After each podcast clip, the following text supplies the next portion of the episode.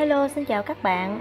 Bây giờ mời các bạn tiếp tục à, đi vào phần 1 của quyển sách Trên đỉnh phố Wall của Peter Lynch và John Rothschild.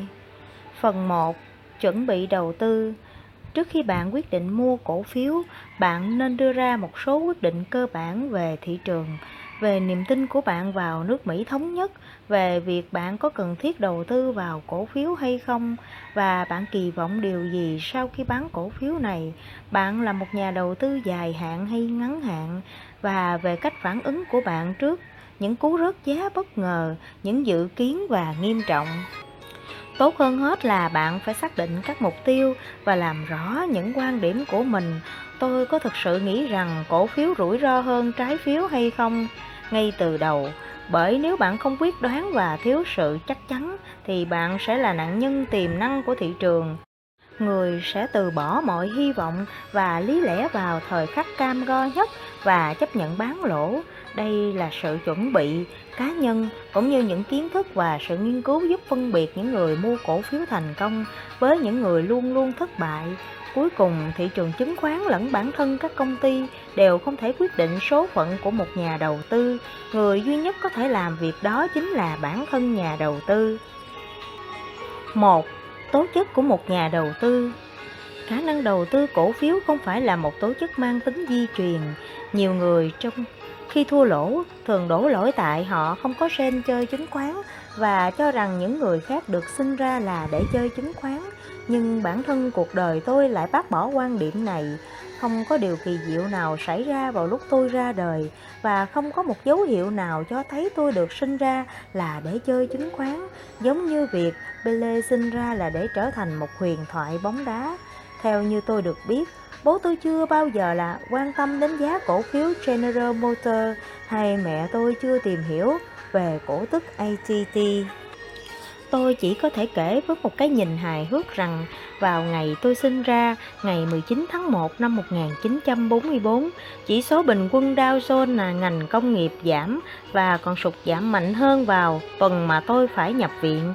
Mặc dù tôi không thể nghi ngờ điều này, nhưng đây là một dấu hiệu ban đầu của quy luật Lynch. Quy luật Lynch có liên hệ chặt chẽ với nguyên lý Peter phát biểu rằng khi nào Lynch đi lên thì thị trường sẽ đi xuống Bằng chứng gần đây nhất là vào mùa hè năm 1987, khi tôi và bên xuất bản vừa đạt được thỏa thuận xuất bản quyển sách này, một đỉnh cao trong sự nghiệp của tôi, thì thị trường sụt mất 1.000 điểm trong vòng 2 tháng. Có lẽ tôi phải suy nghĩ hai lần trước khi thử bán bản quyền bộ phim này. Hầu hết, họ hàng của tôi có lý do chính đáng để không tin tưởng vào thị trường chứng khoán. Mẹ tôi là con út trong số 7 anh chị em. Điều này có nghĩa là các bác tôi đã ở tuổi trưởng thành trong thời kỳ đại suy thoái năm 1931 năm 1933 và họ từng kinh qua cuộc đại khủng hoảng phố quan Wall năm 1929. Xung quanh gia đình tôi, không ai đề cập đến chứng khoán.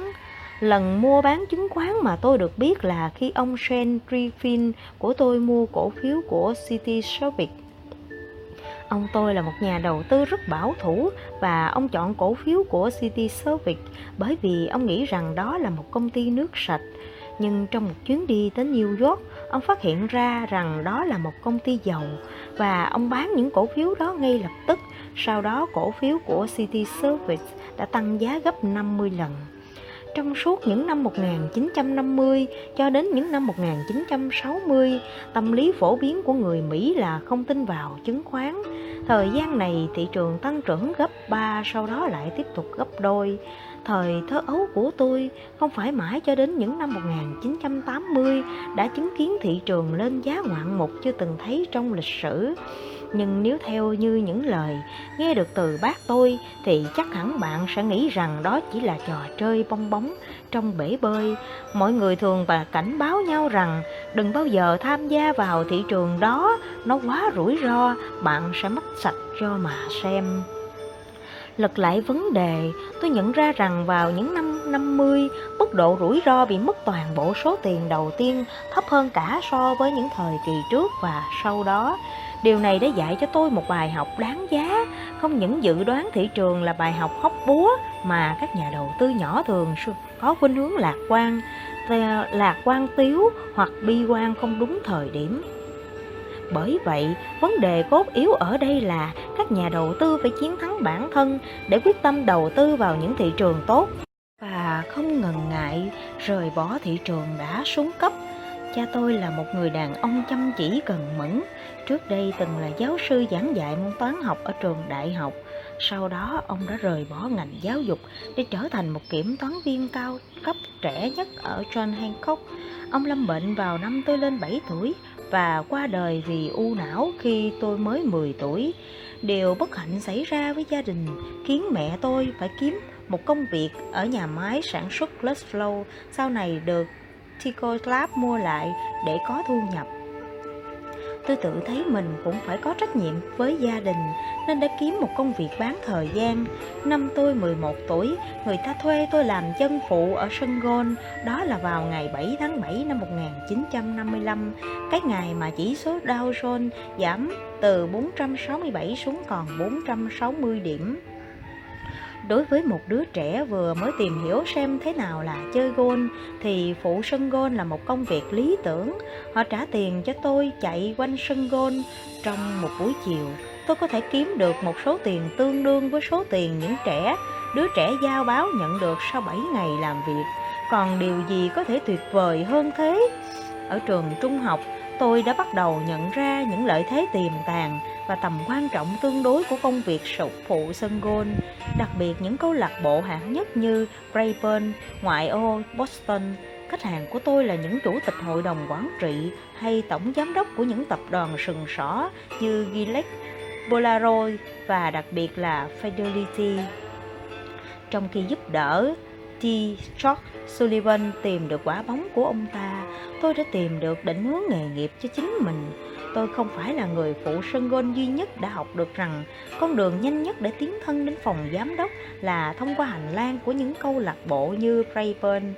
Nếu bạn muốn học về chứng khoán, thì sân gôn là địa điểm lý tưởng nhất mà bạn có thể nghĩ đến thay vì lên sàn giao dịch.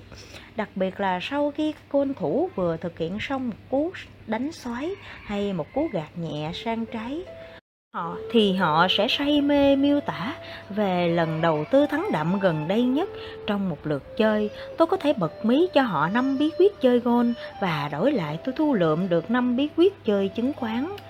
Mặc dù tôi không có nhiều tiền để có thể thực hành những bí quyết chứng khoán học hỏi được, nhưng những câu chuyện có hậu mà tôi nghe được trên đường lăn bóng khiến tôi nghi ngờ định kiến.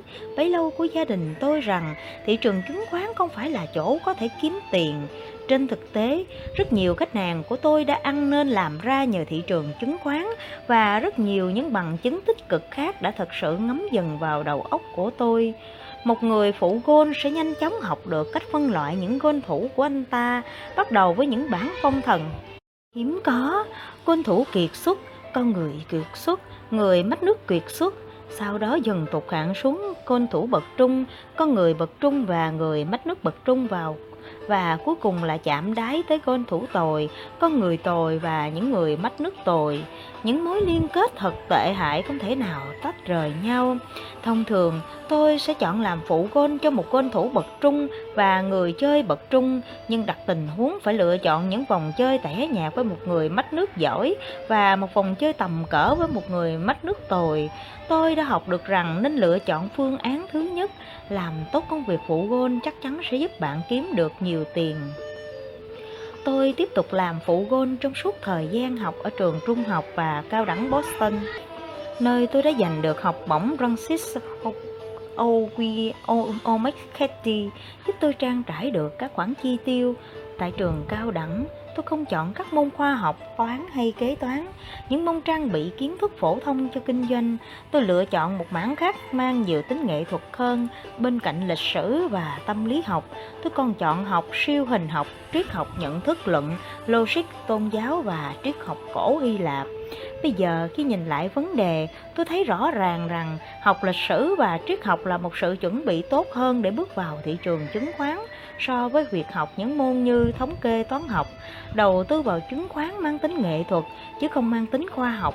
Những người được đào tạo ra để cứng nhắc định lượng mọi thứ thường có nhiều hạn chế. Nếu có thể định lượng được việc đầu tư chứng khoán, thì bạn nên mượn thời gian vào việc ngồi lì bên chiếc máy tính ray gần nhất và trông chờ thu về bạc tỷ. Nhưng mọi chuyện không bao giờ diễn ra như vậy. Tất cả những kiến thức toán học cần để tham gia thị trường chứng khoán. Chrysler có 1 tỷ đô la tiền mặt, 500 triệu đô la là nợ dài hạn thì bạn đã được học từ lớp 4. Môn logic giúp tôi rất nhiều trong việc lựa chọn cổ phiếu bởi nó giúp tôi tư duy để nhận ra tính phi logic đặc trưng của phố Wall. Thực chất lối suy nghĩ của phố Wall cũng giống như người Hy Lạp cổ đại. Thời xưa, những người Hy Lạp đã từng ngồi cách tranh cãi ngày này qua ngày khác xem một con ngựa có bao nhiêu cái răng. Họ cho rằng họ tìm ra câu trả lời bằng cách ngồi lì ở đó thay vì đi kiểm tra chính hàm răng của con ngựa. Ngày nay, rất nhiều nhà đầu tư ngồi lại với nhau để thảo luận xem liệu giá cổ phiếu có tăng hay không. Cứ như thế, một vị thần sẽ xuất hiện ra và cho họ câu trả lời thay vì việc đứng lên và đi kiểm tra tình hình làm ăn của công ty đó. Trong hàng ngàn thế kỷ trước, có người nghe thấy tiếng gà gái vào lúc mặt trời mọc và họ cho rằng tiếng gà gái chính là nguyên nhân làm cho mặt trời mọc. Ngày nay điều này nghe có vẻ ngớ ngẩn, vậy mà vẫn có nhiều chuyên gia phân tích phố Wall cũng thường lẫn lộn những nguyên nhân và ảnh hưởng trong việc đưa ra những lý giải mới mẻ cho sự tăng trưởng của thị trường người Nhật đang bất an, đội tuyển Brazil đã giành được cúp vàng, đảng Cộng đảng Cộng Hòa sẽ chiến thắng trong chiến dịch bầu cử, vân vân. Khi tôi nghe những lý thuyết như vậy, tôi lại liên tưởng đến chuyện con gà chống gái. Vào năm 1962, năm thứ hai ở trường cao đẳng Boston, tôi mua cổ phiếu đầu tiên cho mình, cổ phiếu của hãng hàng không Flying Tiger với giá 7 đô la. Nhờ có học bổng và tiền lương từ việc làm phụ gôn, tôi trang trải được học phí, sống cùng gia đình, giúp tôi tiết kiệm được một chi số chi phí khác và tôi vừa tậu một chiếc xe hơi 150 đô la thay cho chiếc 85 đô la cũ kỹ. Phớt lờ mọi cám dỗ khác, cuối cùng tôi cũng đủ dư giả để đầu tư. Playing Fire Tiger không phải là một sự lựa chọn ngông cuồng, tôi chọn mua nó dựa trên cơ, cơ sở nghiên cứu hàng loạt những thất bại thường thấy. Trong giờ học tình cờ, tôi đọc một bài báo bàn về tương lai đầy hứa hẹn của ngành vận tải hàng không trong đó cũng nói Flying Tiger là một công ty vận tải hàng không. Chính vì vậy, tôi mua cổ phiếu này, nhưng đó không phải là lý do làm cho cổ phiếu tăng giá.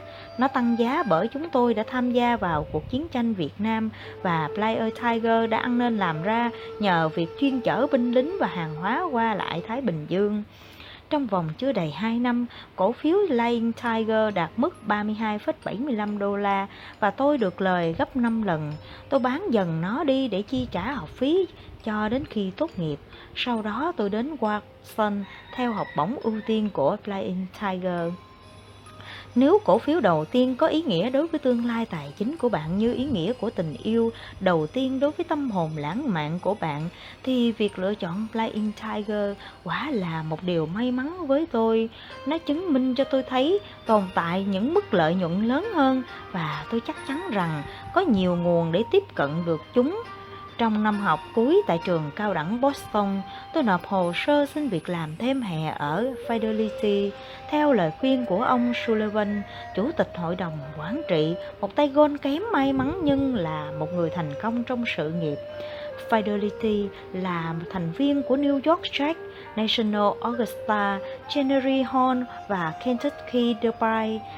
Fidelity có một đại bản doanh hoành tráng trông giống như một tu viện nguy nga thời Trung Cổ và mọi tu sĩ đều lấy làm hãnh diện được tiếp xúc với những bản cân đối kế toán.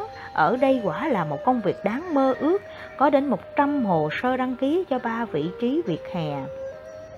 Các quỹ đầu tư của Fidelity hoạt động rất thành công, đến nỗi mẹ tôi đã đầu tư 100 đô la một tháng vào quỹ Fidelity Capital. Quỹ này do Terry Stesai quản lý và là một trong hai quỹ tăng trưởng danh tiếng trong thời đại tăng trưởng này. Quỹ còn lại là Fidelity Trend nằm dưới quyền quản lý của Edward C. Johnson 3 còn được biết đến với cái tên NET Nick Johnson là con trai của Edward C. Johnson II hay Mr. Johnson, người sáng lập ra công ty quỹ Fidelity của Nick Johnson và quỹ Fidelity Capital của Gary Tisai là hai quỹ cạnh tranh nhau nhưng cùng hoạt động rất hiệu quả với mức lợi nhuận kết sụ là niềm ao ước của những đối thủ cùng ngành trong thời kỳ từ năm 1958 đến năm 1965. Được đào tạo và ủng hộ bởi hai con người kiệt xuất này, tôi cảm tưởng như mình đã thấu hiểu phần nhiều câu hỏi của Isaac Newton. Nếu tôi có thể nhìn xa hơn, cao hơn, chính là nhờ tôi đã đứng trên vai những người khổng lồ. Từ rất lâu, trước khi Ned đạt được những thành công vang dội thì cha của ông, Mr. Johnson, đã làm thay đổi quan điểm của người Mỹ đối với việc đầu tư chứng khoán. Mr. Johnson cho rằng đầu tư chứng khoán không phải là để bảo toàn vốn mà để xin lời. Rồi từ lợi nhuận kiếm được đầu tư vào nhiều cổ phiếu hơn để thu được nhiều tiền hơn, Mr. Johnson nổi tiếng với câu nói những cổ phiếu mà bạn đầu tư đó chính là những bà vợ mà bạn gắn bó sắt son. Ông không hề giành được giải thưởng nào tại tại tạp chí Miss. Tôi rất đổi vui mừng khi nhận được được nhận vào. Fidelity làm và làm việc tại văn phòng trước đây của T-Side. Sau khi ông chuyển sang quỹ Manhattan ở New York. Tất nhiên, chỉ số trung bình Dow Jones ngành công nghiệp đang ở mức 925 khi tôi nhận công việc vào đầu tuần tháng 5 năm 1966 đã tụt xuống dưới mức 800 khi tôi tốt nghiệp vào tháng 9, đúng như quy luật Lynch đã dự đoán. Động thái ngẫu nhiên và nhà máy Mensugar những thực tập sinh mùa hè như tôi không chút kinh nghiệm trong lĩnh vực tài chính doanh nghiệp hay kế toán được giao nhiệm vụ nghiên cứu công ty và viết báo cáo như một nhà phân tích thông thường. Tất cả những vấn đề kinh doanh khúc mắc nhất đều được làm sáng tỏ. Thậm chí một cử nhân xã hội học cũng có thể phân tích chứng khoán. Công việc của tôi liên quan đến lĩnh vực giấy tờ và xuất bản. Tôi đi khắp đất nước gặp gỡ các công ty như Short Paper, International Setbook và đình công trong ngành hàng không nên tôi đi lại bằng xe buýt. Vào cuối mùa hè thì công ty mà tôi nắm rõ nhất Rebound. Sau thời gian thực tập hè tại Fidelity, tôi trở lại Washington để tiếp tục năm thứ hai đại học. Chưa bao giờ tôi hoài nghi vào giá trị những lý thuyết học thuật về thị trường chứng khoán như lúc này. Dường như tất cả những kiến thức tôi học được ở Washington được xem là sẽ giúp tôi thành công trong sự nghiệp đầu tư thì thực tế chỉ đưa tôi đến thất bại. Tôi học thống kê, toán cao cấp và phân tích lượng.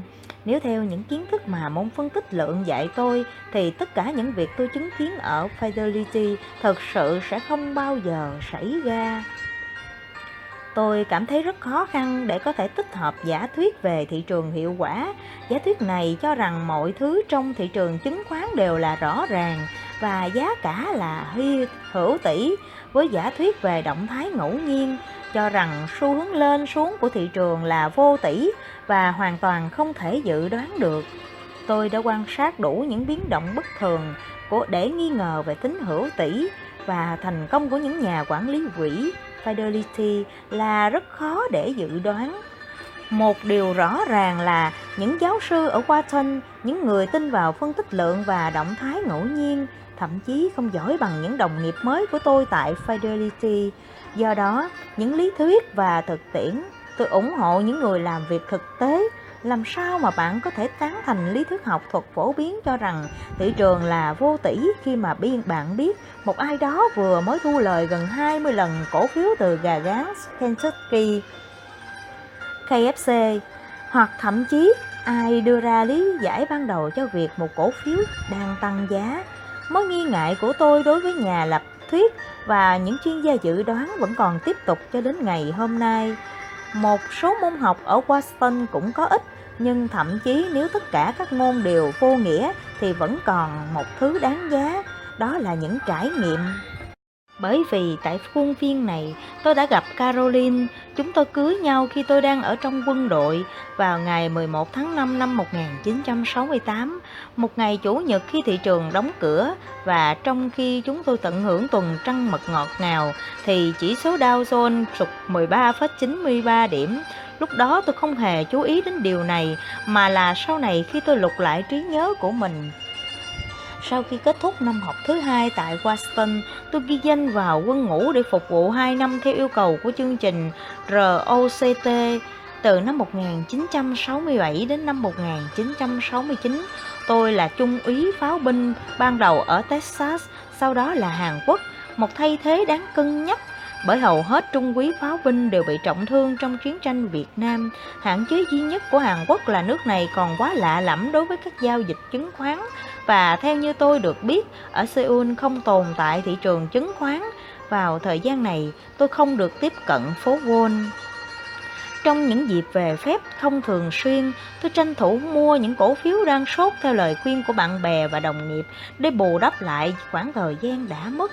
Trong khi họ đang mua những chứng chỉ có nóng có xu hướng đi lên thì họ lại gợi ý tôi mua những chứng chỉ ổn định hơn và đang có xu hướng đi xuống. Trên thực tế, tôi thu được chút đỉnh với Ranger Oil nhưng lại mất nhiều hơn với Mensugar. Những người ở Mensugar đi gặp tất cả những nông dân trồng khoai tây ở Mene để thuyết phục họ trồng củ cải đường trái vụ.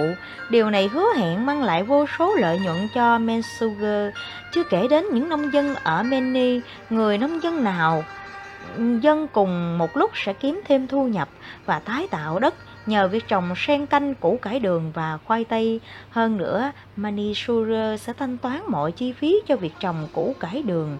Tất cả những việc mà người nông dân phải làm là vận chuyển chúng đến nhà máy tinh chế rộng lớn mà Mensugar vừa mới xây dựng.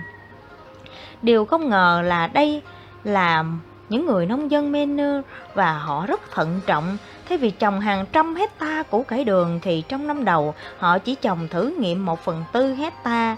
Khi thấy có hiệu quả, họ mở rộng ra nửa hecta và dần dần họ trồng hết cả hecta.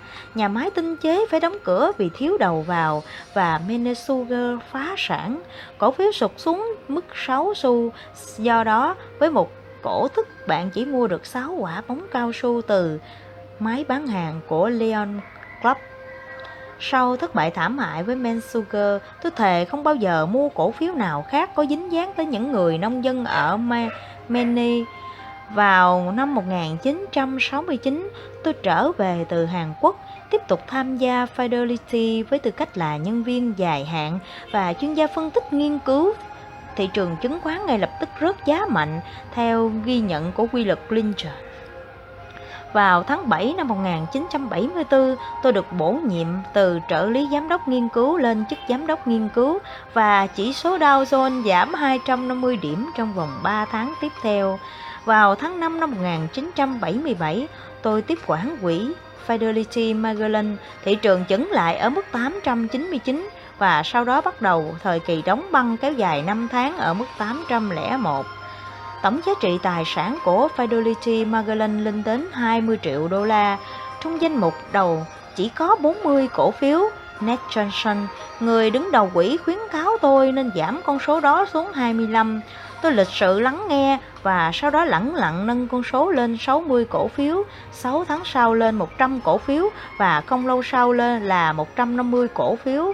Tôi có lý do để hành động như vậy, bởi khi tôi nhìn thấy một món hời thì tôi không thể bỏ qua mà không mua nó, và vào những ngày đó thì những món hời nhan nhản khắp nơi. Nixon luôn quan sát tôi từ xa và ủng hộ tôi. Phương pháp của chúng tôi khác nhau, nhưng điều này không làm ông ấy phản đối tôi, ít nhất là cho đến khi công việc của tôi vẫn đem lại những kết quả tốt danh mục đầu tôi tiếp tục tăng lên tới mức đã có lúc một mình tôi từng sở hữu tới 150 cổ phiếu S&L thay vì việc bằng lòng với một vài cổ phiếu tôi đã mua thêm thông qua ban giám đốc. Tất nhiên sau khi nhận định rằng tất cả chúng đều là những khoản đầu tư đầy hứa hẹn đầu tư vào một cửa hàng tiện lợi là không đủ.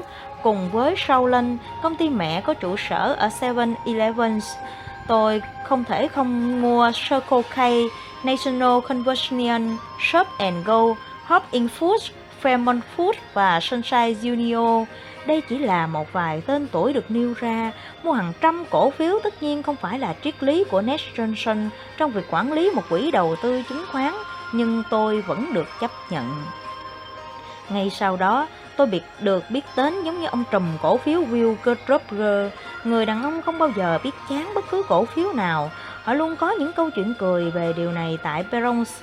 Bạn có thể kể tên một vài một cổ phiếu mà Linh sở hữu mà Linh không sở hữu bởi vì hiện tại tôi sở hữu 1.400 cổ phiếu nên tôi cho rằng họ có cơ sở để nói vậy. Tất nhiên tôi có thể kể tên một vài cổ phiếu mà tôi không sở hữu. Hiện tại tài sản của Fidelity Magellan đã tăng tới 9 tỷ đô la, bằng một nửa tổng thu nhập quốc dân của Hy Lạp. Mặc dù 2.000 năm trăm trước Hy Lạp từng phát triển rực rỡ, nhưng nếu nói về thành quả thu được từ đầu tư thì Fidelity Magellan đã làm tốt hơn Hy Lạp rất nhiều trong vòng 11 năm. Về phía Wales Roger, có lẽ ông đã đưa ra những lời khuyên quý báu chưa từng thấy về đầu tư chứng khoán. Đừng mạo hiểm, hãy dùng tiền tiết kiệm của bạn để mua một cổ phiếu tốt và giữ nó cho đến khi nó tăng giá, sau đó bán nó đi. Nếu nó không tăng giá, đừng mua nó.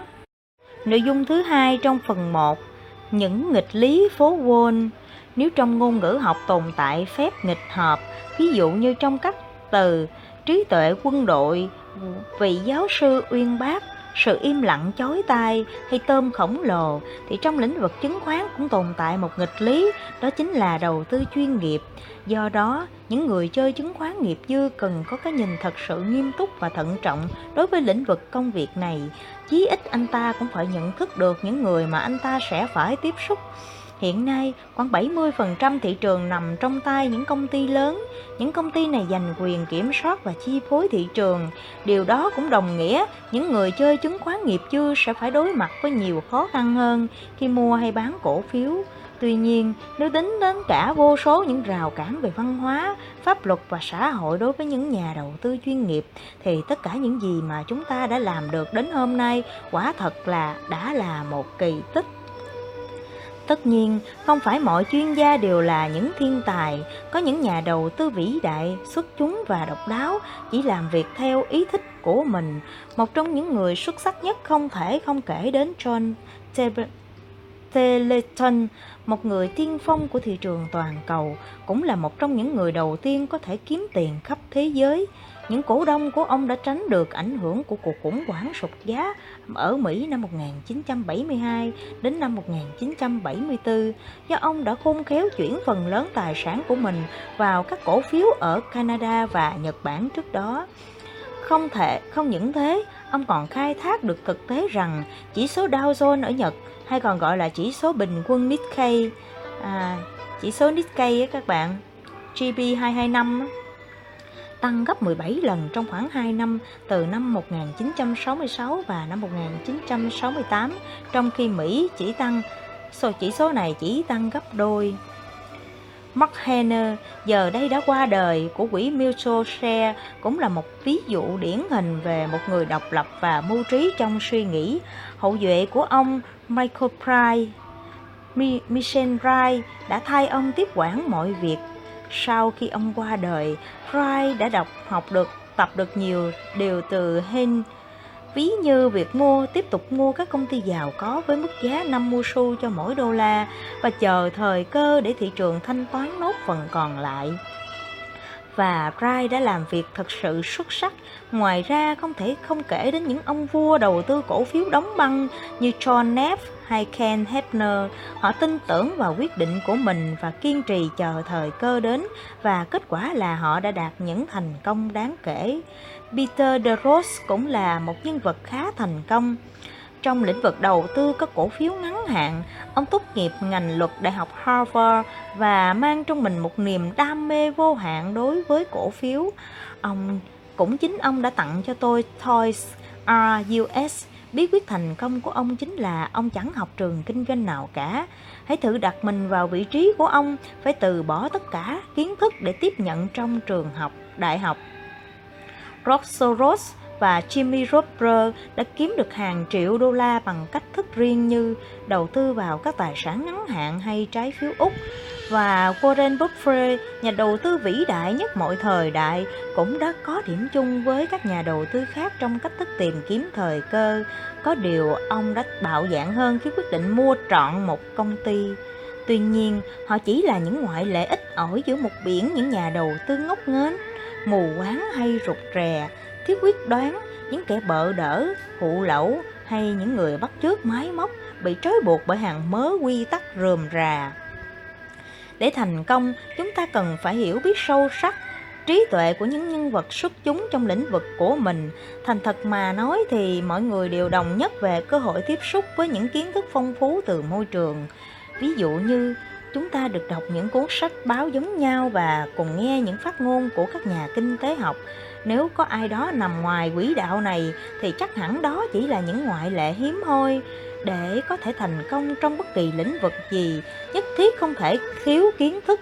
Một học sinh cấp 3 bỏ học giữa chừng chẳng thể dễ gì thành lập hay điều hành một quỹ cổ phiếu, ngay cả những vận động viên lướt ván hay những người lái xe tải cũng cần hiểu biết về lĩnh vực của mình. Rất nhiều người trẻ tuổi thành công trong lĩnh vực đầu tư chứng khoán này. Có lần vợ tôi đã tiến hành một nghiên cứu về lý thuyết cho rằng hầu hết mọi phát kiến hay ý tưởng vĩ đại đều xuất hiện ở con người trước độ tuổi 30. Tuy nhiên, từ kinh nghiệm của chính mình, tôi thấy đầu tư không phải là lĩnh vực dành cho những người trẻ tuổi.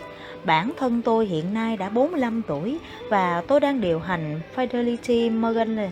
Magellan. Tôi cho rằng những nhà đầu tư tuổi trung niên với nhiều trải nghiệm ở thị trường khác nhau có những lợi thế vượt trội so với những người trẻ tuổi còn quá non nớt hay thiếu nhiều kinh nghiệm. Nói tóm lại, với số lượng khổng lồ các nhà đầu tư trung niên có thể khẳng định rằng cơ hội thành công cho những người trẻ tuổi là quá nhỏ nhoi và mơ hồ. Sự dè dặt của phố Wall là gì? Với bất kỳ một cổ phiếu hứa hẹn nào, tôi dám cá là có tới 9 trên 10 chuyên gia sẽ đầu tư vào nó nếu họ được quyền chọn lựa. Tuy nhiên, trên thực tế, có nhiều lý do khác buộc họ phải cân nhắc quyết định của mình. Nói cách khác, có quá nhiều trở ngại ngăn cách họ với chiếc túi 10 gan. Tôi sẽ làm rõ quan điểm của mình bằng những phân tích dưới đây. Trong những điều kiện hiện nay, một cổ phiếu chỉ thực sự trở nên hấp dẫn khi một số lượng đáng kể các công ty lớn mạnh đang nhận thấy tính hợp lý của nó. Đồng thời phải có một số lượng tương đương các nhà phân tích hàng đầu của phố Wall, những nhà nghiên cứu theo dõi các hoạt động của các công ty và các ngành khác nhau, xếp nó vào danh sách ưu tiên do có quá nhiều người chờ đợi đối thủ của mình đưa ra động thái đầu tiên nên điều dễ hiểu là khó có cổ phiếu nào sẽ được mua.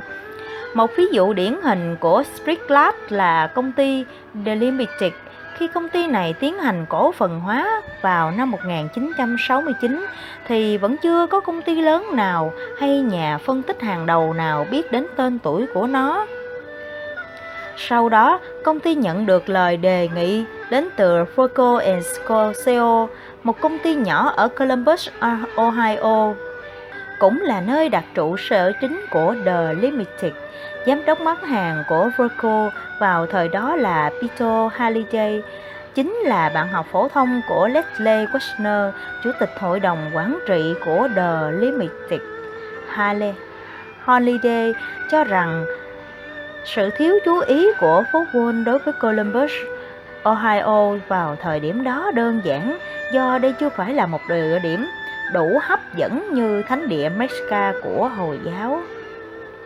Susie Holmes của Whiteware, một nhà phân tích độc lập quan sát The Limited từ năm 1972 Hai năm sau đó, Mary Killian của Ford Boston đã thực sự chú ý đến công ty này, nhưng có lẽ nếu không nhờ tình cờ vấp ngã trước một cửa hàng của The Limited ở phố mua bán Chicago Woodfield, một trong chuyến bay bị hoãn vì tuyết, thì chưa chắc Mary Killian đã biết đến The Limited. Với niềm tin vào phán đoán của mình, bà đã dành hết sự quan tâm cho The Lipstick với hy vọng công ty này sẽ đem đến cho bà những món lợi kết xù trong tương lai. Công ty đầu tiên mua cổ phiếu của The Limited là T. Rowe New Horizon Fund.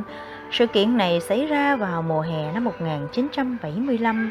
Vào thời điểm đó, chỉ có 100 cửa hàng của The Limited hoạt động kinh doanh trong cả nước trong suốt giai đoạn này, hàng ngàn nhân viên khảo sát trả giá nhạy bén đã có thể công bố những tin tức đã thu lượm được của mình.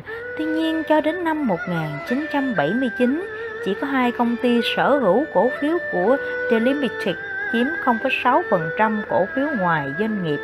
Các nhân viên và các nhà lãnh đạo sở hữu phần lớn cổ phiếu, đây thông thường là một dấu hiệu tốt và chúng ta sẽ thảo luận vấn đề này kỹ hơn ở phần sau. Vào những năm 1981, có đến một 400 cửa hàng của The Limited làm ăn phát đạt, trong khi chỉ có 6 nhà phân tích kiên trì theo dõi cổ phiếu của công ty. Đó là 7 năm sau ngày bà Gilliam khám phá ra The Limited. Đến năm 1983, khi mà cổ phiếu đạt mức giá kỷ lục 9 đô la sau nhiều biến động thăng trầm thì số lượng các nhà đầu tư dài hạn đã tăng gấp 17 lần tính từ năm 1979, thời điểm mà mức giá cổ phiếu trung bình chỉ có 50 xu. Tôi cũng biết rằng vào năm 1984, giá cổ phiếu của công ty đã giảm gần một nửa, song nhờ duy trì hoạt động hiệu quả nên công ty vẫn hứa hẹn nhiều cơ hội cho các nhà đầu tư mua vào.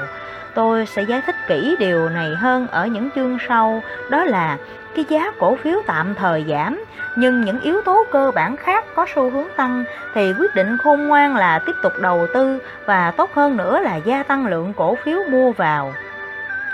Đến tận năm 1985, khi giá cổ phiếu tăng trở lại lên 15 đô la thì các nhà phân tích mới chính thức quan tâm và tham gia vào hoạt động đầu tư nhiều tiềm năng này. Thực tế, họ phải cạnh tranh nhau để có thể mua cổ phiếu của The Limited.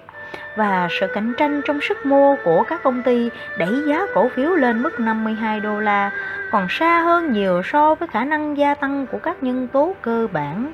Đến thời điểm đó, có hơn 30 nhà phân tích tham gia vào cuộc chạy đua này, trong danh sách này sẽ đề cập đến 37 người và nhiều người trong số họ đã đến kịp lúc để thấy được lợi nhuận mà The Limited đem lại.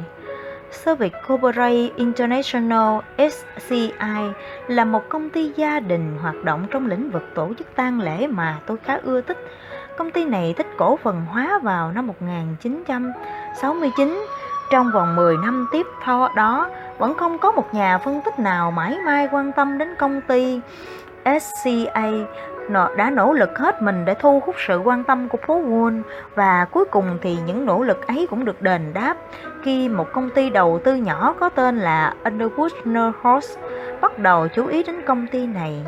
Đến năm 1982, lần đầu tiên SCI thu hút được sự quan tâm của một công ty chứng khoán lớn, đó là Sison. Lúc đó giá cổ phiếu tăng gấp 5 lần. Thành thật mà nói, bạn có thể thu được lợi nhuận gấp hơn 2 lần nếu đầu tư mua cổ phiếu SIC SCI vào năm 1983 với mức giá 12 đô la và bán ra với mức giá 30 đô la vào năm 1987. Tuy nhiên, điều đó chẳng nhầm nhò gì so với chiếc túi 40 gan nếu bạn quay lại thời điểm năm 1978 để đầu tư. Tuy nhiên, chỉ có hàng nghìn người đã từng tham gia các dự các đám tang và biết đến tên tuổi của SCI và ngay từ đầu họ đều có cái nhìn tốt về SCI. Tuy nhiên có vẻ như những nghịch lý phố Wall đã bỏ qua SCI đơn giản bởi vì dịch vụ tang lễ không thuộc danh mục của bất kỳ ngành kinh doanh tiêu chuẩn nào. Nó không hẳn là một ngành kinh doanh bình thường, cũng không phải là cung cấp thứ dịch vụ có giá trị sử dụng lâu dài với khách hàng. Trong suốt thập niên 70, khi Subaru tiến hành những bước đi quyết định của mình, thì mới chỉ có 3 hay 4 nhà phân tích theo dõi hoạt động của công ty. Trong khoảng thời gian từ năm 1977 đến năm 1986, Dunkin Donuts đã trở thành một chiếc túi 20 ga, 25 gan, nhưng cũng chỉ có hai hãng lớn kiên trì với công ty này tính đến tận ngày nay và nếu xét khoảng thời gian 5 năm trước đó thì thậm chí còn không có bất kỳ hãng nào quan tâm đến nó. Chỉ có một số ít các nhà đầu tư chứng khoán địa phương như Adams, Harkness và Hughes ở Boston là những người đã thành công trong lĩnh vực đầu tư này. Nhưng qua những phân tích trên đây, hy vọng bạn đã có thể lựa thể tự đưa ra những nhận định của riêng mình. Pep Boys những cổ phiếu mà tôi sẽ tiếp tục đề cập đến ở phần sau đã bán ra với mức giá dưới 1 đô la vào năm 1981 và đã tăng lên mức 9 đô la vào năm 1985 trước khi thu hút được sự chú ý của ba nhà phân tích lớn Stop and Shop tăng gấp tăng 10 lần từ 5 đô la lên 50 đô la cùng với số lượng các nhà phân tích tăng lên từ 1 lên 4 Tôi có thể đưa ra vô vàng ví dụ khác, song tôi tin là mọi độc giả cũng như tôi đã hiểu cốt lõi của vấn đề. Hãy thử so sánh những con số trên với số lượng 60 nhà phân tích chứng khoán của IBM hay 44 nhà phân tích của Exxon để thấy sự đối lập. Điều tra bốn bên Ai đó có thể tưởng tượng một chuyên gia chứng khoán phố Wall bình thường tìm kiếm lý do để mua những cổ phiếu khó dự đoán lại không phải dành nhiều thời gian ở phố Wall. Nếu vậy thì nhà quản lý vốn đang tìm lý do để không mua những cổ phiếu do khó dự đoán ấy để anh ta có thể đưa ra những lời biện giải thuyết phục nếu như giá cổ phiếu đột ngột tăng cao. Nào là giá trị của nó quá nhỏ, không đáng để tôi đầu tư. Nào là công ty đó chẳng có thành tích gì xuất sắc trong quá khứ. Nào là ngành công nghiệp đó không tăng trưởng. Ban giám đốc còn thiếu kinh nghiệm, công nhân thuộc sự chỉ đạo của công đoàn. Ngoài ra còn có đối thủ của họ sẽ tiêu diệt họ. Ví dụ như shop and Shop sẽ không thể hoạt động. 7-Eleven sẽ tiêu diệt họ hay Big and Shell sẽ thất bại, Shell sẽ đánh bại họ hoặc là Agency Ren A Car không có cơ hội nào trong cuộc cạnh tranh với Horse and Office. Đây có vẻ là những mối lo ngại hợp lý và đáng được quan tâm nghiên cứu, nhưng thông thường mục đích của chúng là củng cố những lập luận tức thời và hàng mớ quy tắc cấm kỵ rườm rà của họ mà thôi. Với quan điểm sống sót trong tình huống hiểm nghèo thì hiếm có chuyên gia nào lại dấn thân đầu tư vào một công ty không tên tuổi như La Quinta. Trên thực tế, nếu phải lựa chọn giữa lợi nhuận lớn khác thường khi đầu tư vào một công ty mới với việc mất đi một khoản tiền nhỏ khi đầu tư vào một công ty tên tuổi thì một nhà quản lý vốn đóng góp, quản lý quỹ tiền tương lai hay quản lý đầu tư chứng khoán thông thường sẽ đều lựa chọn cách thứ hai. Thành công là điều quan trọng, nhưng quan trọng hơn là bạn không trở nên quá thê thảm nếu không may thất bại. Có một quy luật bất thành văn ở phố Wall đó là bạn sẽ không bao giờ mất việc dù bạn làm mất tiền của khách hàng nếu bạn là nhân viên của IBM.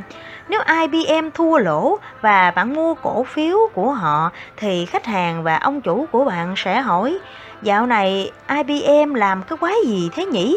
Nhưng nếu La Quinta xa xúc, họ sẽ hỏi anh làm cái quái gì vậy? Đó là lý do tại sao những nhà quản lý vốn đầu tư chứng khoán đề cao nguyên tắc an toàn lại không mua cổ phiếu của La Quinta Motor Inc. Trong khi hai nhà phân tích khác đã đầu tư vào cổ phiếu này và mua với giá 3 đô la một cổ phiếu, họ cũng không mua cổ phiếu Walmart với giá chỉ 4 đô la bởi lúc đó nó chỉ là một cửa hàng nhỏ trong một thị trấn ở Arkansas nhưng cửa hàng này sẽ sớm phát triển. Họ chỉ mua cổ phiếu của Walmart khi công ty này đã phát triển qua hệ thống bán lẻ trải khắp các trung tâm dân số lớn ở Mỹ. Sau đó đã có 50 nhà phân tích theo đuổi công ty này và chủ tịch hội đồng quản trị của Walmart được tạp chí Bibo gán cho danh hiệu nhà tỷ phú lập dị lái chiếc xe tải không mui đến công sở. Thời điểm đó, giá cổ phiếu của Walmart là 40 đô la.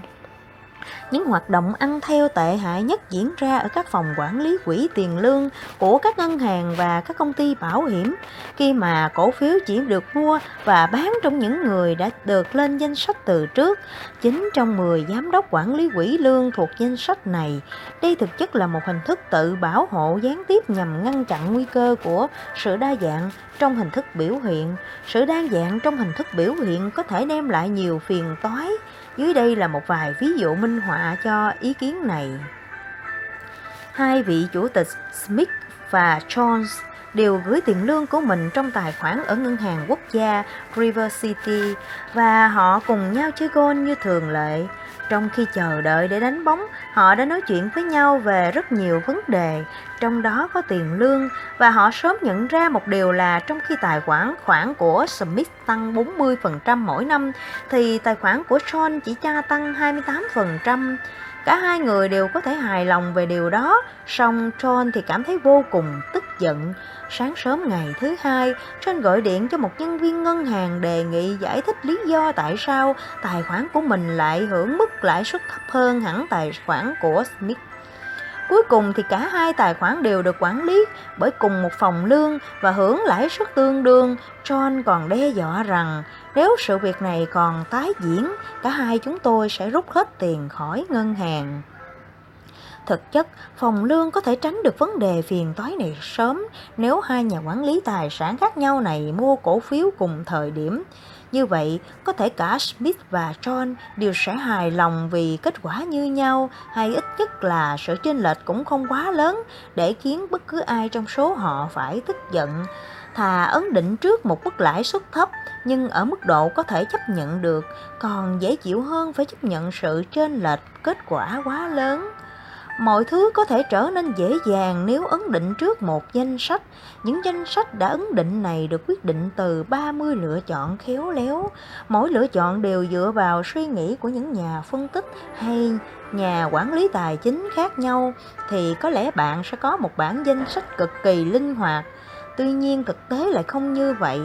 Mỗi cái tên xuất hiện trong danh sách đều phải có sự chấp thuận của 30 nhà quản lý, cũng giống như một quyển sách hay hay một bản giao hưởng tuyệt vời, chẳng bao giờ do một hội đồng sáng tác thì một bản danh sách hoàn hảo không thể nào lại là kết quả lựa chọn của một cá nhân. Ở đây tôi muốn hồi tưởng lại câu chuyện ngắn của Winnicott. Ở đó những người tài giỏi thường cố tình giấu giếm tài năng của mình như người vũ công giỏi đi đôi giày nặng, người họa sĩ giỏi tự trói tay mình, vân vân, để những người kém hơn khỏi thấy phiền lòng. Tôi cũng nhớ lại mảnh giấy nhỏ kẹp trong chiếc áo sơ mi với dòng chữ kiểm tra bốn bên. Phương pháp kiểm tra bốn bên cũng chính là nguyên tắc lựa chọn các cổ phiếu trong danh sách. Những nhà ra quyết định tương lai không biết họ đang chứng tỏ điều gì. Họ không đến thăm các công ty hay nghiên cứu những sản phẩm mới, họ chỉ làm theo những gì họ cho là đúng. Tôi luôn nghĩ đến điều này mỗi lần mua áo sơ mi. Không có gì phải băn khoăn khi những nhà quản lý vốn đầu tư, chứng khoán hay nhà quản lý tài chính đều có xu hướng cân nhắc kỹ lưỡng mỗi lựa chọn chứng khoán của mình. Nguyên tắc an toàn không chỉ quan trọng trong quản lý vốn đầu tư, chứng khoán, mà cả trong tập luyện khiêu vũ hay huấn luyện bóng đá. Đây cũng là nhân tố không thể thiếu được. Các huấn luyện viên ít nhất còn có thể nghỉ ngơi sau mỗi mùa thi đấu. Còn các nhà quản lý vốn thì thậm chí chẳng có thời gian nghỉ ngơi bởi trò chơi mà anh ta tham dự diễn ra quanh năm suốt tháng. Kết quả thắng bại được các khách hàng và cấp trên theo dõi và đánh giá 3 tháng một lần và những người này thì luôn luôn đòi hỏi phải có kết quả tức thời. May mắn hơn những nhà quản lý vốn đầu tư chứng khoán phải quyết định vì các chuyên gia cùng hội cùng thuyền của họ. Tôi làm việc cho công chúng nói chung nên có phần thoải mái hơn. Những cổ đông ở Fidelity Magellan có xu hướng trở thành các nhà đầu tư nhỏ, luôn luôn sẵn sàng bán ra bất cứ lúc nào, nhưng họ không hề xem xét chi tiến kỹ lưỡng danh mục đầu tư chứng khoán của tôi để có thể dự đoán tốt hơn những lựa chọn của tôi. Tuy nhiên, điều gì phải đến sẽ đến và ngài Bon Rocco vẫn đặt niềm tin vào ngân hàng Blinchos nơi ủy thác tài sản lương cho tập đoàn White Brick Inc. Bon Rocco hiểu rõ về các chứng khoán của mình. Ông giữ chức giám đốc quản lý vốn chứng khoán cho Blinchos 7 năm trước đó và đã đưa ra nhiều quyết định khôn ngoan. Tất cả những gì ông muốn là một mình làm việc. Nhưng mặt khác, Sam Blink, phó chủ tịch Quaybrek, cũng tin rằng ông hiểu rõ các chứng khoán của mình hơn ai hết. Và cứ 3 tháng một lần, ông lại thay mặt Quaybrek kiểm tra kỹ càng những lựa chọn của Bull trong các cuộc kiểm tra định kỳ 3 tháng căng thẳng này, Flynn yêu cầu Docco lên gặp mình hai lần một lần một ngày để cập nhật thông tin mới. cho cô cảm thấy phát ốm với Flynn và ông đã ước giá như không bao giờ phải nghe đến tên Flynn hai quai Fred Breck. Ông tốn quá nhiều thời gian để giải thích cho Flynn lý do ông lựa chọn những chứng khoán có lợi và thế ông chẳng còn thời gian để làm công việc của chính mình. Nhìn chung, các nhà quản lý vốn phải tốn đến một phần tư thời gian làm việc của họ để lý giải những quyết định của mình. Trước tiên là những quản trị viên cấp trung trực tiếp đến điều hành phòng ban của họ, tiếp đó là những quản trị viên cấp tối cao, những khách hàng, những cũng giống như trường hợp của Blink ở Whitebreak, có một quy luật bất thành văn là nếu khách hàng càng có tầm quan trọng lớn thì nhà quản lý vốn càng phải tốn kém nhiều hơn và công sức để làm vừa lòng họ. Tuy vẫn có một số ngoại lệ đáng chú ý như trường hợp của Ford Motor, Esmond Kodak và Eston, song nhìn chung quy luật này tương đối đúng với số đông. Hãy tưởng tượng nếu Flynn bảo thủ và kiêu ngạo trong khi kiểm tra những kết quả mà Draco đã làm gần đây lại phát hiện thấy tên Xerox trong danh mục vốn. Giá cổ phiếu hiện tại của Xerox là 50 đô la một cổ phiếu. Flynn lại tiếp tục nhìn vào cột giá cả và nhận thấy cổ phiếu Xerox đã được mua với giá 32 đô la. Chắc hẳn ông ta sẽ reo lên đầy phấn khích. Thật tuyệt vời, có lẽ chính tôi cũng không thể làm tốt hơn Draco. Cổ phiếu tiếp theo mà Flynn nhìn thấy là của Sears. Giá hiện tại cổ phiếu này là 347 trên 8 đô la. À, 347 trên 8 đô la và giá mua vào là 25 đô la. Ông ta hẳn sẽ khen ngợi Doggo, anh thật là xuất sắc.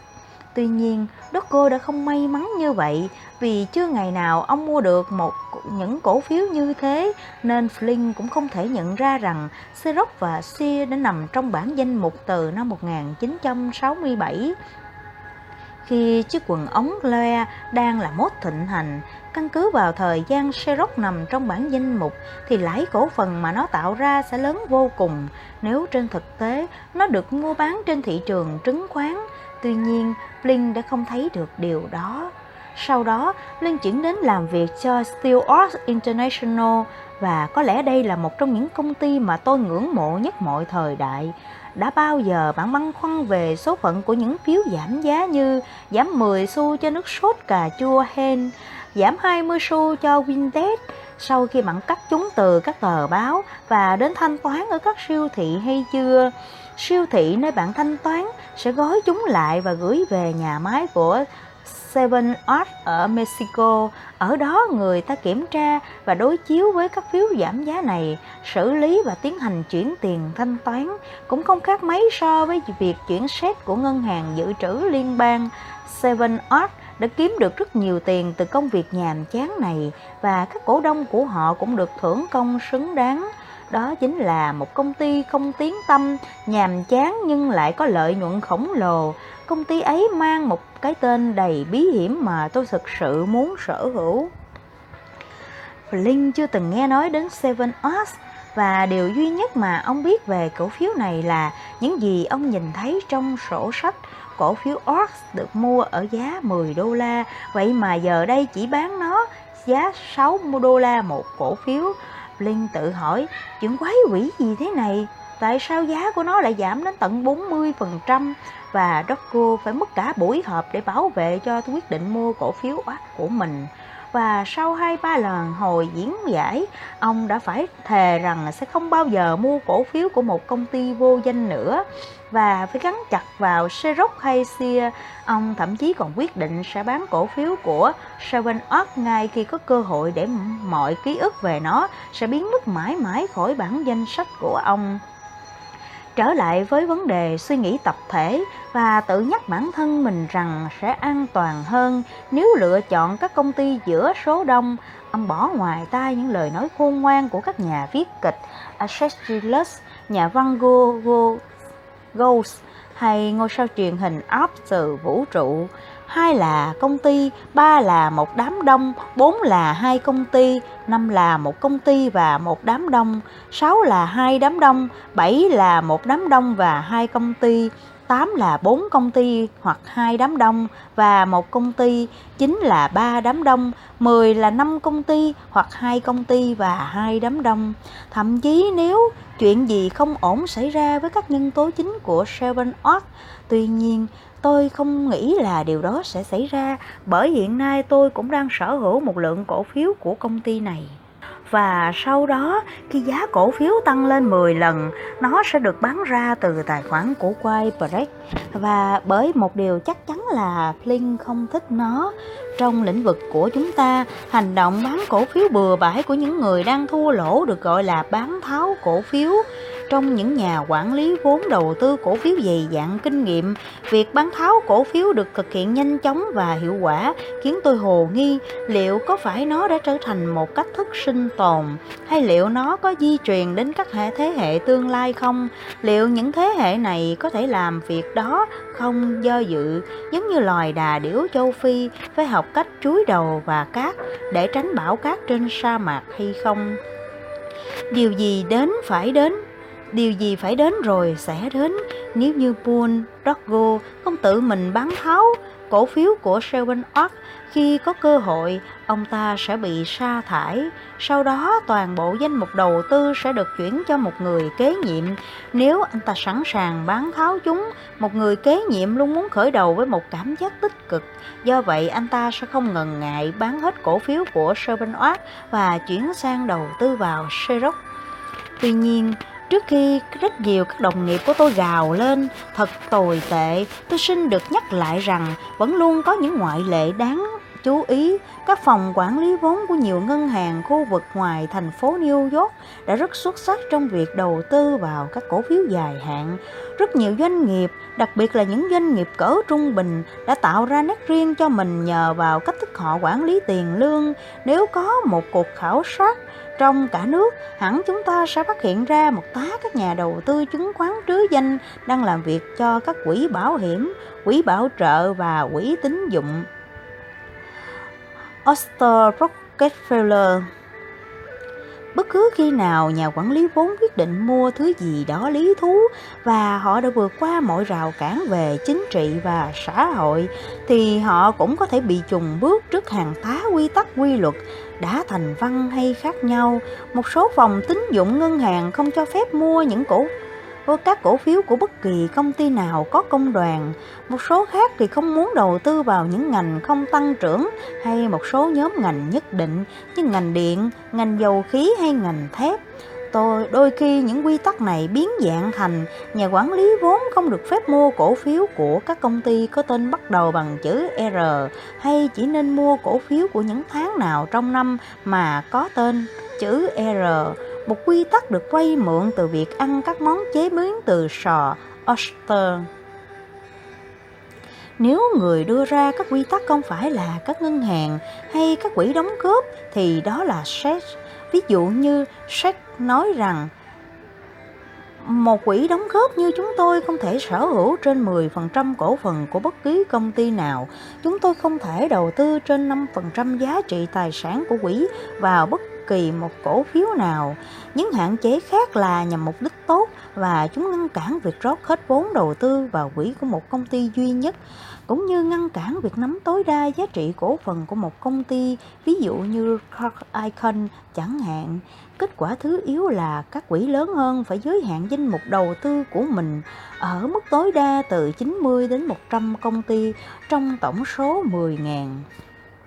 Hãy thử tưởng tượng bạn đang quản lý một quỹ tiền lương trị giá 1 tỷ đô la và bạn phải bảo vệ quỹ của mình tránh khỏi hiện tượng lãi suất đa dạng. Khi đó, bạn sẽ phải lập ra một danh sách 40 loại chứng khoán được chấp nhận theo phương pháp điều tra bốn bên và bởi vì bạn được phép đầu tư 5% tổng số vốn của mình cho mỗi chứng khoán bạn phải mua ít nhất 20 chứng khoán với đơn giá à, 50 triệu. Lượng tối đa mà bạn có thể mua là 40 chứng khoán với đơn giá mỗi chứng khoán là 25 triệu. Trong trường hợp đó, bạn phải tìm ra những công ty ở đó 25 triệu sẽ được mua mua được ít hơn 10% cổ phiếu ngoài doanh nghiệp. Điều này sẽ buộc bạn phải đánh đổi rất nhiều cơ hội, đặc biệt là đầu tư vào các doanh nghiệp nhỏ đang tăng trưởng và hứa hẹn sẽ trở thành chiếc túi 10 gan. Ví dụ như nếu theo những quy tắc này, bạn sẽ không thể mua được cổ phiếu của Seven Arts International hay Dunkin Donuts.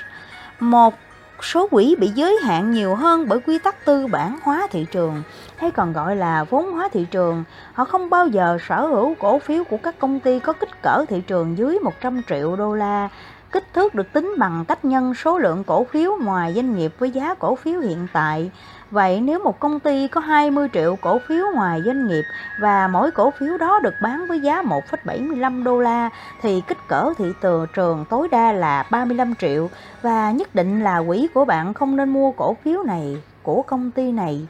Nhưng một khi giá cổ phiếu tăng gấp 3 lên đến 5,25 đô la một cổ phiếu thì lúc này kích cỡ của công ty đã tăng lên 105 triệu và đột nhiên cổ phiếu của nó lại trở nên rất đáng mua.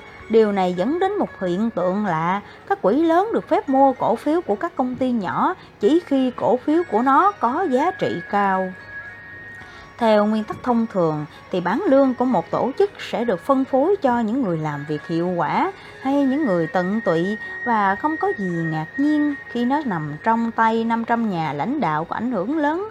Hầu hết họ đều phải mua cổ phiếu của IBM, Xerox và Chrysler, nhưng có lẽ họ sẽ chờ mua Chrysler khi cổ phiếu này được bảo chứng toàn bộ và ấn định giá. Công ty quản lý tài chính danh tiếng và chuyên nghiệp của Scudder Stevens và Clark ngừng việc bảo chứng toàn bộ cho Chrysler ngay trước khi cổ phiếu này giảm xuống mức giá kỷ lục 3 đô la và đến khi nó tăng trở lại lên mức 30 đô la thì hoạt động bảo chứng lại được tiến hành. Không nghi ngờ gì khi có quá nhiều nhà quản lý quỹ, quỹ vốn không thỏa mãn được những yêu cầu chung nhất của thị trường. Khi bạn yêu cầu một ngân hàng quản lý vốn đầu tư giúp bạn thì hầu như trong mọi trường hợp bạn chỉ được tiếp xúc với những con người tầm thường mà thôi.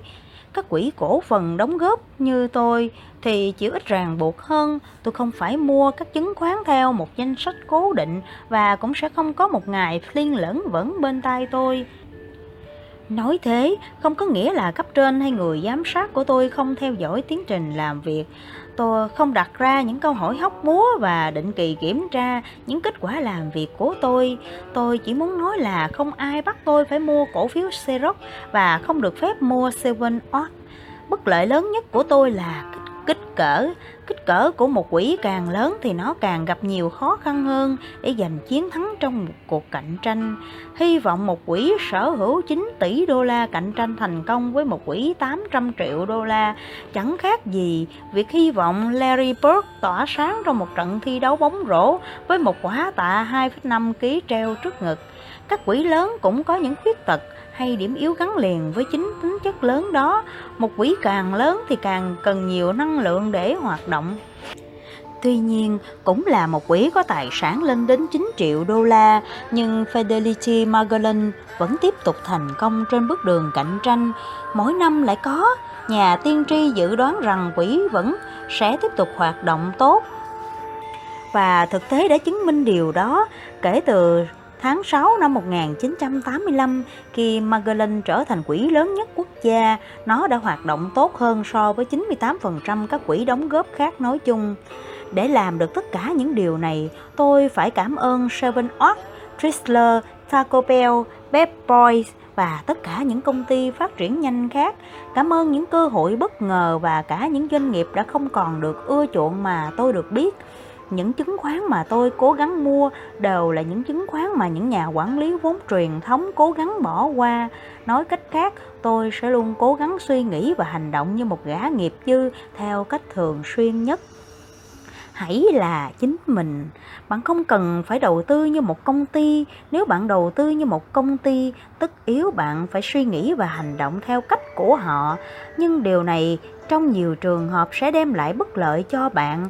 Bạn cũng không cần ép buộc mình phải suy nghĩ giống một người nghiệp dư nếu bản thân bạn đã là người như thế nếu bạn là một vận động viên lướt ván, một người lái xe tải, một học sinh cấp 3 bỏ học giữa chừng hay một người lập dị thì đó chính là lợi thế riêng của bạn. Đó cũng chính là điểm khởi đầu của những chiếc túi 10 gan vượt ra khỏi những ranh giới hay khái niệm được phố Wall thừa nhận. Khi bạn đầu tư không có ngài Flynn nào lớn vẫn xung quanh và chỉ trích những kết quả của bạn theo quý hay mỗi nửa năm, hay tra hỏi bạn tại sao lại mua cổ phiếu của Agency Rand Acor mà không mua cổ phiếu của IBM, có thể bạn sẽ phải nói chuyện với ai đó như vợ bạn hay một nhà môi giới chứng khoán, nhưng một nhà môi giới chứng khoán hẳn sẽ thông cảm với lựa chọn lạ lùng của bạn và chắc chắn sẽ không sa thải bạn vì đã mua cổ phiếu của Seven Off miễn là bạn hoàn thành nhiệm vụ. Và liệu vợ bạn, một người hoàn toàn không hiểu gì về lĩnh vực vực kinh doanh của bạn, có luôn tỏ ra tin tưởng vào quyết định đầu tư của bạn bằng cách để bạn tiếp tục mắc sai lầm hay không? Trong trường hợp hiếm hoi, nếu vợ bạn không tin tưởng vào lựa chọn đầu tư của bạn thì tốt hơn hết là bạn đừng để lộ thông báo, bản thông báo tài chính được gửi qua thư. Tôi không hề ca, đề cao việc làm này, tôi chỉ muốn nhấn mạnh rằng đây là một lựa chọn dành cho một nhà đầu tư nhỏ chứ không hề liên quan đến một nhà quản lý quỹ một tài sản. Không cần thiết phải dành đến một phần tư thời gian thức của bạn để giải thích lý do bạn mua một cổ phiếu nào đó, chẳng có luật lệ nào cấm bạn mua một cổ phiếu có tên bắt đầu bằng chữ R.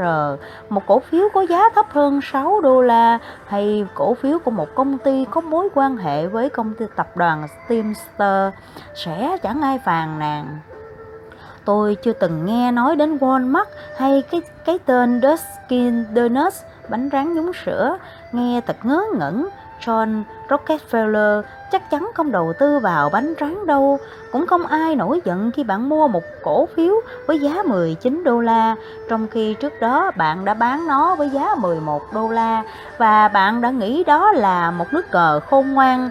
Các chuyên gia không bao giờ mua lại một cổ phiếu với giá 19 đô la khi trước đó họ đã bán ra ở mức giá 11 đô la và họ có lý lẽ thuyết phục theo cách riêng của họ để biện minh cho quyết định đó.